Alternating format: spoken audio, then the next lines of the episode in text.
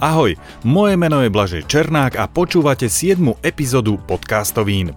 V dnešnej epizóde budete počuť, aké hostingy boli najvyužívanejšie za marec, vznikol podcast Hacker News Recap, ktorý je tvorený čisto umelou inteligenciou. Dáta o tom, ako počúvajú podcasty deti.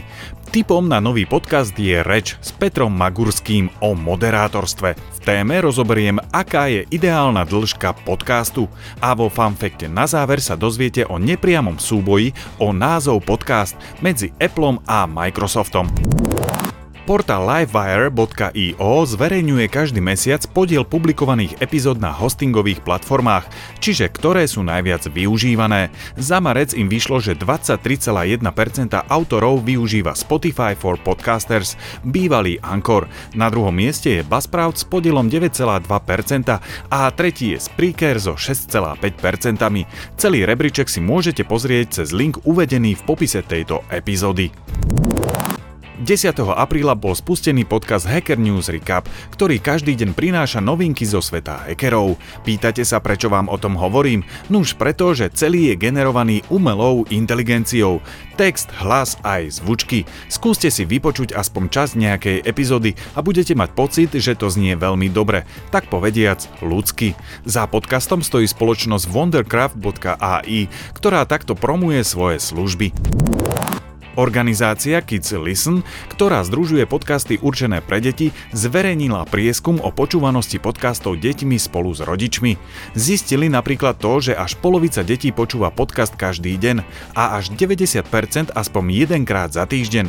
Až sedemdesiatpäť percent rodičov hodnotilo detské podcasty ako dôveryhodné, oproti sociálnym médiám alebo televízii je to až dvojnásobná hodnota. Celá štúdia je spoplatnená a môžete si ju zakúpiť na linku v popise epizódy. Dnes odporúčam pre všetkých podcasterov a podcasterky Reč s Petrom Magurským, rečovým lektorom a moderátorom. Ak chcete zlepšiť svoj hlasový prejav, či sa inšpirovať od iných moderátorov, tento podcast jednoducho musíte počúvať.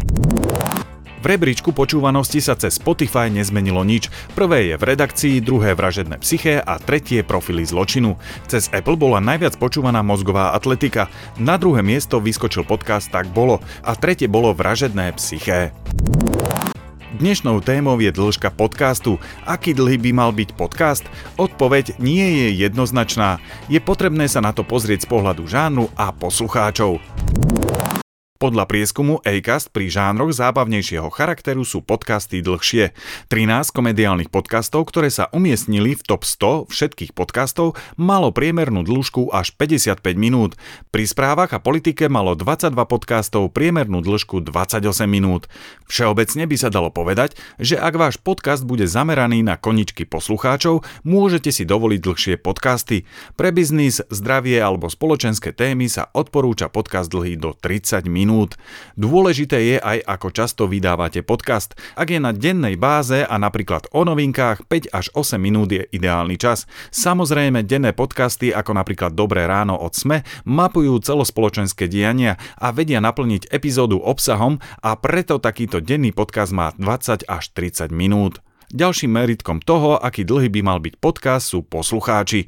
Dobré je spýtať sa vašich poslucháčov, či im dĺžka vyhovuje.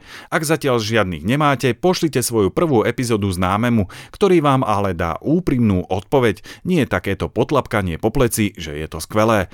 Potrebujete informáciu, či sa pri tom bavil a či to nie je príliš dlhé. Podcast je skvelý v tom, že vás nejako neobmedzuje. Ak máte pocit, že obsah podcastu má správny rytmus, jednoducho sa neobmedzujte a kľudne ho nechajte dlhší. Rozhovory najpočúvanejšieho podcastu Joe Rogan Experience majú aj tri hodiny a už roky je to jednotka v počúvanosti.